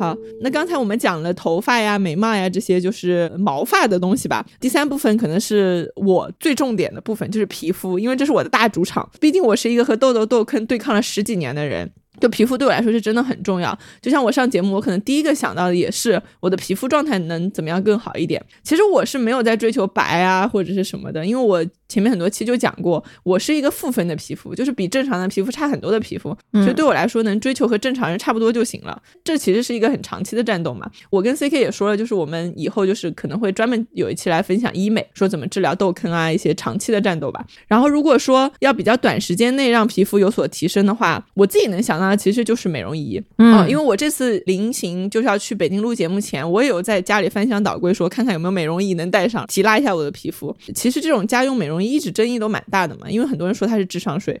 我还是持一样的观点啊，我觉得总是脱口而出什么智商税、什么割韭菜的人本人才是智商税本税。就我觉得原理摆在那边，然后有那么多的 paper，然后有报表上面那么多的 R&D 的投入，我觉得人家的原理是一定站得住脚的。但是呢，你说美容仪没有医美强，那也是真的。但是我觉得凡事都有阶段吧，就比如说在我收入不高的时候，美容仪就是我最佳的选择，几千块钱可以用几年。唯一比较麻烦的可能就是要经常用了。但我现在收入更高了，医美肯定就变成我的首选了。原因是它的效率高，它的效果也好。比如说提拉，美容仪能够做到的提拉效果和效率，肯定是和医美肯定是没法比的。但是美容仪，我个人是用过很长一段时间的，而且我当年为了推广美容仪，我也横向对比了几乎所有能叫上名字的美容仪。我现在虽然用的少了，但是我还是有备几台，就是我总觉得会有不时之需。嗯，我倒是没有用过太多家用美容仪，我只用过一个叫 New Face 的，然后还是别人送给我的。它主打的其实是微电流，就是推到脸上会有一种麻麻的那种电流过脸的感觉，会有点那种刺激的感觉。对，然后它可能主打的是一个提拉紧致，就是有段时间我是每天都用的，那个时候我特别勤快，但是那个效果真的应该是很明显的，因为我同事看完之后就去买了。嗯，他说：“哎，你的法令纹真的有变 浅什么的，对。”然后他也去买了一台，好带货，洛怀老师就带了一台，谢谢。不过后来那个充电器找不到了，所以就一直闲置了。然后我就是前天还从家里翻出了那个 New Face，就翻箱倒柜也找不到充电器，我很后悔啊。如果那充电器还在的话，我觉得我上镜脸能再小一圈。我觉得微电流是真实有效的，而且它是作用在肌肉，肌肉的重要性就在于支撑。但是我直言啊，我觉得我们目前主流的抗衰还是太专注在胶原蛋白这件事情上面了。但其实说白了，胶原蛋白只有那么区区的一两 mm，就它底下还有很多层嘛。所以，我其实我的抗衰的理念是，我觉得要分层去抗衰的。这个就不展开了，因为我们这一期不是主讲医美，但是分层抗衰这个事情讲的就是，比如说你过去有一份预算，然后你只是把这份预算全部花在你的表皮真皮层的话呢，那么今后你可以把这一份预算拆分一部分给到底层的抗衰，就是你刚刚讲的那个 New Face 的 EMS，其实它就是能够瞬间去收紧你的肌肉，达到一个提拉的效果的。还有一个问题吧，就是我觉得大家可能用这种家用美容仪，我比较常被问到的，其实也是安全的问题。我觉得家用美容仪它的能量上限啊，绝对是安全中的安全。就讲句不好听的，就是品牌方他肯定宁可让你抱怨说这个东西没有效果，或者说效果不明显，他都不会想要你把自己灼伤。这可是要吃官司的。对，在家里把脸给烧着了。对啊。对，比如说 C K，你可能以前推广过美容仪，所以你有查过它的一些资料啊，或者什么的，有一些科学上的背书。然后我自己也是有亲身经历过，用了一个我觉得还是蛮有用的东西嘛。但是我自己是觉得它是一定要坚持用。我那个时候有效果，就是因为我真的几乎是天天在用的啊。如果不坚持的话，我觉得真的是没有必要买美容仪的。就是你放在那儿吃灰的话，它真的就是一个毫无用处的东西。所以买之前，我觉得可以大家可以好好的问问自己，是不是平时就有一些能够坚持用一些东西或者什么的小习惯。惯吧，没有这个习惯，我觉得重新建立其实也挺难的。对对，这一块确实我也鼓励大家想清楚。但是呢，医美它没有那么复杂，因为医美它就是一个疗程一个疗程，做完一次就有一次的效果嘛。啊，不过我们这一期播客确实是有点晚了，就如果有时间的话，大家可以在近期约一个水光啊、光子这种呃恢复期比较短的疗程，然后时间充裕一点的话，就可以搞黄金微针。因为我现在恢复好了之后，我真的觉得我自己巨紧，就巨 Q 弹，就整个脸效果非常的好。但我觉得医美即时效果最好的其实肯定是填充，因为泪沟啊、法令纹这种凹陷，如果填充的话，那个效果是一下子咣就出来了。就是你打完那个填充物之后，你整张脸都会那些沟壑会完全消失，就是这个焕然一新的感觉会非常的惊艳。但其实填充是一个需要适应的过程，我觉得它其实是一个算是个比较高阶的医美吧，因为用什么产品啊、怎么打呀，其实都很重要，要循序渐进，也很看这个医生的手法。而且其实大家现在都会说，哎，某某女明星很回春，看那个照片真的是。一夜回春什么的，嗯，我觉得它几乎都是通过非常精细的注射填充，然后调整轮廓达到的一个效果。Exactly，肯定不是单一做一个皮肤项目。对，因为他们的脸部变化是非常的夸张的。对，如果讲回皮肤项目的话，我前面有讲嘛，说我之前两周前做了一个光子嫩肤，叫做什么 DPL 黑金超光子，应该是目前比较好的一个光子吧。嗯，超光子。现在光子的种类其实挺多的。但其实好像不是差很多，我觉得大家可以选一个价位或者什么各方面自己比较能接受的吧。我自己是感觉一周左右的时间，我的脸这个明显的细腻感是很强的，就效果挺明显的。嗯嗯，光子嫩肤真的是很不错，我觉得这价格也真的很亲民，好像一般只要一千多块钱。是的，是的，光子我真的说腻了，它就是绝好，无敌好。但其实也符合一套逻辑啊，就是像光子啊、超光这种能量相对来说比较小的疗程，它其实是需要我们去保持一定的频率的。就像美容仪，你要天天用，那么光子、超光子，你可能得一个月、两个月，必须得勤快点去打一下。对，能量决定了频率。如果你想要做出一个一年之内，在一定的周期之内做出效果的话，能量跟频率肯定是一个负相关的关系。哎，那你有没有用过什么护肤品啊？即时效果就是比较好的。因为我觉得现在肯定很多人没时间去做医美了，如果能买一些有用的产品来用一下的话，可能也会不错哎。我觉得不能抱着护肤品能让你一夜回春的那个思维去用哎，因为我是真的不太相信护肤品能让人一下子短的短。对，短，就因为人家的作用是日常维养嘛，就是我觉得能让你维稳的护肤品就是很好的护肤品了。如果有一款护肤品能让你短，那你天天短，你岂不是很快就短回你的婴儿时期？我觉得不可能。但是呢，我去年确实推过一款很厉害的急救面膜，就它是一个英国非常非常有名的整形医生主创的，然后这个品牌叫做幺幺幺 Skin。它的一款修红面膜，它可以很快让敏感肌镇定下来，这算是一种急救哈。但是还有另外一个急救是它的玫瑰金，能够迅速让你提亮。就是这个面膜真的有点贵，就它差不多一百块钱一片吧。哦，那一百多块真的很贵啊！就是它得达到什么的咣的效果，我觉得才值。嗯嗯。就是我用过最贵的贴片面膜，可能就是 SK two 那个前男友面膜。其实我当时是备婚嘛，就是去年，就是我临近结婚，就是也是同样的情景下，就是我可能想要在一两个礼拜内状态能够变好，对吧？皮肤能够更透亮，上妆的话不会太卡粉呀什么的。嗯，所以我就也是在找一些方便用的产品，因为我是比较喜欢那个 SK two 的产品，因为它很适合我们油皮，所以我买了那个面膜敷了一周，我觉得其实是有效果的。就是我能明显感觉那个细致度啊，包括那个平滑度或者什么。我如果是油皮，我觉得大家可以去考虑试一下这个 SK two 的面膜。我觉得连敷个两三天，其实呃毛孔啊什么都其实都都会有点改善，因为它里面有那个天然酵母的成分，是比较适合油皮的。油皮亲妈。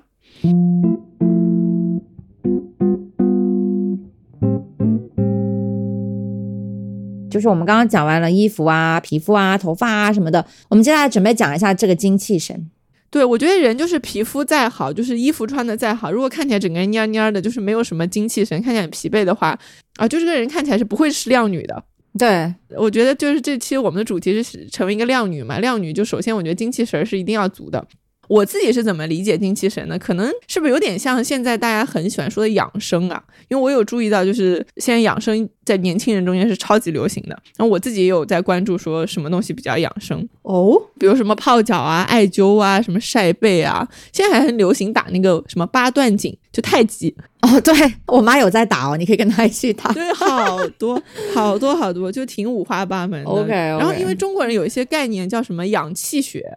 嗯，但是恕我直言啊，我要大放厥词了。我觉得很多养生都是伪概念。嗯，就我的养生很简单，就是我就是把人类生存的基础给它做好，比如说吃得好、睡得好、运动、情绪稳定，我觉得就够了。就你能把这几项做好，已经很了不起了。因为我之前在我的很多视频里面，我都讲过，现代人的饮食其实真的很糟糕，营养不均衡就算了，我们还经常摄入很多的垃圾。那种加工食品啊，然后很多糖啊什么的，让我们的身体真的很累，就一直在处理这种垃圾。You are what you eat 是真的。就举个例子，很多长痘的人，他们如果愿意把糖的摄入减少的话，他们肯定很快能够明显看到皮肤的变化。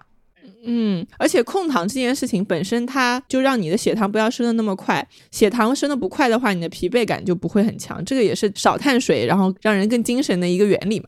所以大家就是要控制糖嘛。但是话又说回来，我觉得就是做不到就是没用。就是如果大家都能做到这样，就不会有这么多五花八门的养生方式了。嗯，就是这养生，我觉得有点像一种代偿吧。就是因为大家做不到像你前面说的，比如说均衡饮食啊，或者是运动啊什么。其实我觉得真的很难，因为规律生活，我觉得其实。其实是件挺奢侈的事情。就是我回看自己在工作的时候，我是真的没有办法规律啊，因为我就只能点那些外卖，因为便宜的外卖它可能就是比较油腻，但是贵的外卖它就相对是比较贵，然后压力又很大，就每天颠三倒四的，然后经常熬夜呀，心烦意乱的。就是我觉得在那个时候让我去保持规律的饮食和规律的运动不太可能。我是在不上班之后才开始运动的，才真的有时间去有心力去调整作息啊、饮食这些。所以我得出一个暴论，就是可能不上班就是最好的养生。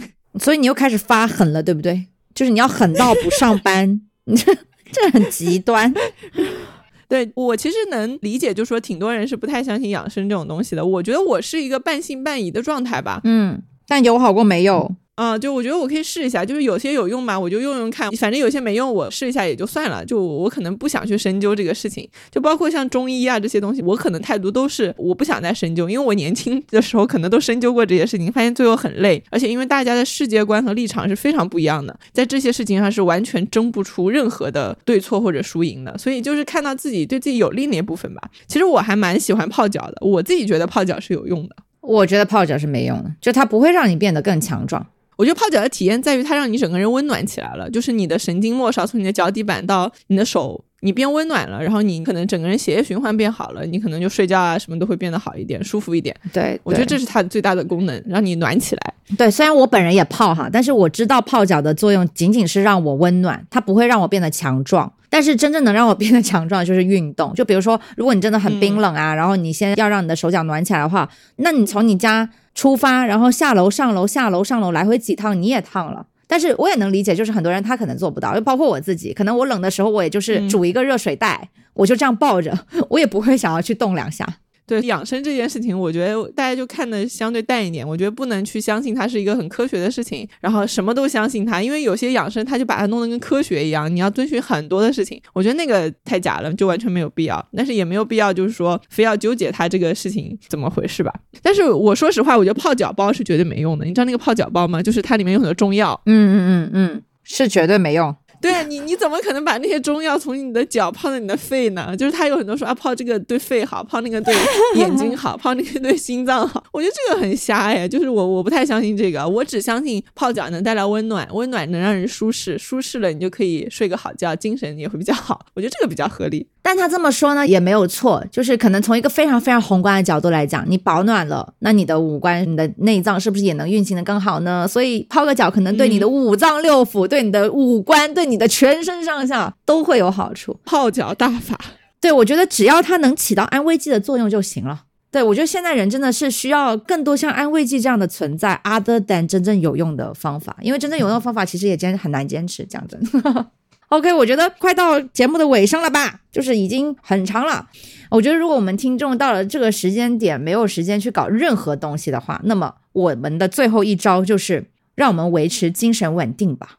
就是我觉得精神稳定 是靓女的基础。就是你刚刚也讲了嘛，就是搞再多的美甲、美发、美容，但凡你心如死灰、心情烦躁、心态扭曲，你还是会很丑八怪的。除非你心都野了。比如说你过年的时候，如果你面对你的亲戚，你就得拿出心都野了的内核来应对他们。心都野了，现在内核就是精神稳定。请 K 宝老师放一下那个 卡皮巴拉的歌声。卡皮巴拉，卡皮巴拉。对我，我们现在都觉得水豚很可爱嘛。对啊。维持精神稳定会让人变得非常平和，我觉得是一个靓女的基础。而且如果你精神稳定的话，你会在过年的时候能够很好的去面对那些过年让你很糟心的事情。我知道大部分人在过年的时候觉得最糟心的事情就是会有很多亲戚可能围着你啊问一些让你觉得很烦的问题。嗯，但是如果你精神稳定的话，你就能够很好的应对这些场面，就是不失优雅，不失体面，但是又能把这个事情都圆满的圆，不失靓女的姿态，对，都能圆过去。其实我觉得我的建议就是，是就像我之前在心理咨询那期说的，就是我们要用一种非辩护性回应的姿势，就是当他们问一些让你觉得不舒服的问题，或者是有一点侵犯你边界的一些话，就不要去解释。这个我太会了。也不要去怼他们，也不要去带刺。我是挺反对，就是说网上流传那些什么亲戚问你什么，你就阴阳怪气的去怼他呀，什么这种，嗯，这种我觉得这个一点意义都没有，因为这个时候制造矛盾是没有任何意思的。嗯，你可以不 care 你的这些亲戚，你可以怼的让他们很不舒服，但是你不能不 care 你的父母，因为你的亲戚不爽了，他们会影响到你的父母，然后你的父母就会给你制造压力。对吧？这个压力又会回到你身上。我觉得大家可能都是会想在过年的时候跟父母尽量保持一个比较平和的关系的。那所以就最好不要去怼任何人啦。那非辩护性回应就是什么呢？就是对他们问题说：“哦，是吗？哎，我不知道啊，哈哈哈，这样啊，那不好意思哦。啊，你在说什么？”哦，那下次吧，就是你就说一些这种场面话嘛，就是你一直说场面话，对方就会接不下去，接不下去话就结束了，对吧？嗯，哎，对了，我很好奇，如果你过年的时候被问到什么时候结婚，你会怎么回应啊？你是不是肯定被问到过啊？你都恋爱这么久了啊？那我可是随时随地都会被问的，都不需要逢年过节了。对你现在就可以问我啊，我经常会被问到这个问题，所以我们要角色扮演嘛？对啊，来啊，来啊。我们示范一下给我们的听众 朋友们。嗯，小邓啊，什么时候结婚啊？啊，恋爱谈了好几年了。哦，快了，快了，快了。然后我就会用广东话说一句：“都是给得来人嘛。”你听得懂吗？听不懂哎，什么意思？就是都是给得来人嘛，就是我们广东话里面的，就是到时候记得来饮酒哦。就是我说快了，快了，到时候你记得来参加我的婚礼哦。哦，嗯，给他累呀。这个时候他就不会继续追问你到底哪一天了，对吧？对呀，对呀，那得太傻帽了吧？他还问说啊，那是明年还是今年？不会的，他们只会这么跟我说。他说你每年都是这么说的，他们每年问我都是说快了，快了，都是给他累呀。小邓啊，你现在一个月赚多少钱啊？挺多的，挺多的。哦，挺多的，那给我一点了。现在手头有点紧，不太好，不太好，我觉得不太好。对。怎么不好啦？大家都一家人啊，亲戚啊。对对对，我也要用嘛，我也要用。对对对，无懈可击。对，无懈可击。你就是有时候就是要用幽默去化解很多东西。我跟你们说。对啊，我觉得这样就是打打太极就差不多了。这样你就会有拥有一个非常良好的心态。嗯，对，非常良好。我说洛怀老师啊，你这结婚也结婚了好几年了吧？怎么还不生小孩啊？再生了，再生了，再生了，再生了，再生了啊！那你那个播客呢？播客怎么样啊？听说你今天好像做了个播客，现在还有人听播客哦。有的，有的，很好的，很好的。我先给你看一下啊，这是我们这个播客啊，叫心都野了。你现在赶紧关注一下，你下载那个 A P P 了没有？还没下载是吧？你赶紧下载。哎，你儿子有没有下载？你老婆下载了吗？现在你把我拉进你们家群，你们家每个人都下载一下，好不好？支持一下老就是得有这种态度，就是把所有的攻击都化为对自己有利的东西，这就是生活的智慧。对，这就是生活的智慧，这就是生活的智慧。这个是我们年前最后一期了，应该就是过年前大家能听到的新都野了最后一期了。所以最重要的事情呢，就是要祝大家今年一定要新年快乐，新年快乐。对，希望这个播客能伴随你在回家的路上，或者是过年这个时间，你如果不想面对其他烦人的事情，你就可以打开心都野了，听一下心都野了这期。打开心都野了，在哪里能打开星斗野了呢？请大家在小宇宙、网易云、喜马拉雅或者苹果播客收听星斗野了。如果可以打分的话，记得给我们打一个五星好评哦。好哦，我们的彩蛋呢？就是今天两个女朋友的主播在我邓姐家，我们的彩蛋就是让她来给我们的听众朋友分享一个变美的小妙招。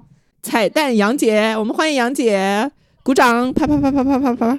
来，杨姐已经坐在我旁边我说你们都已经讲完结束语了，现在叫我过来，就什么看不起谁啊 我就是那种，就荧幕都已经黑了，然后观众往外走了，这个时候突然来了一段，是吧？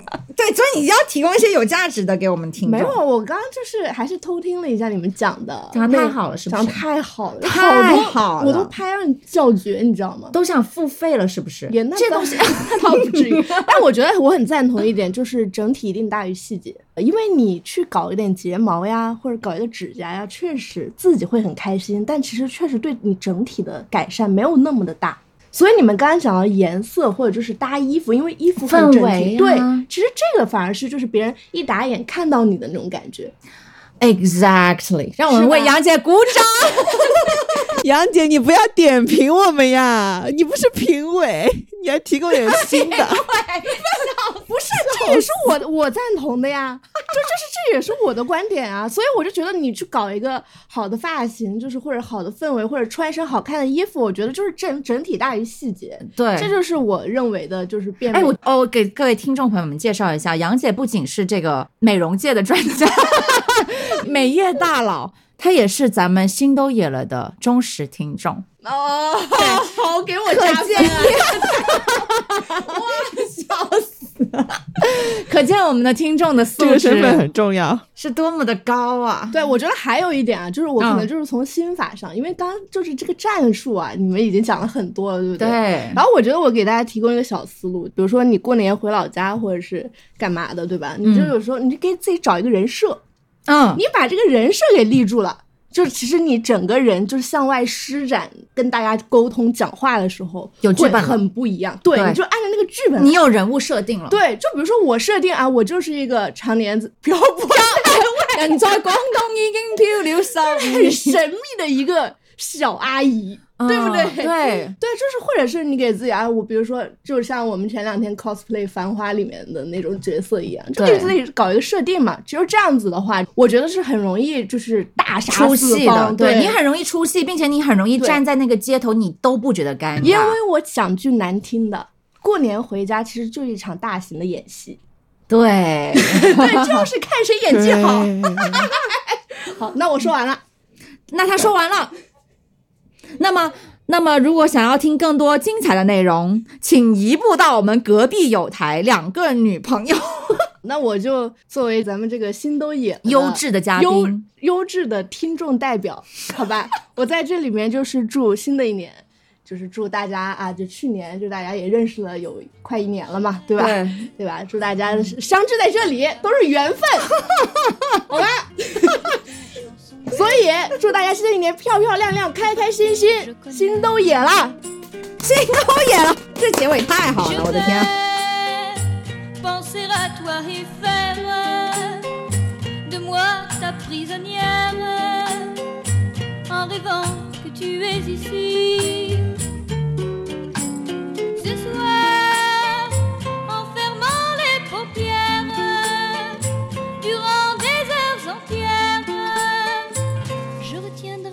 nuit.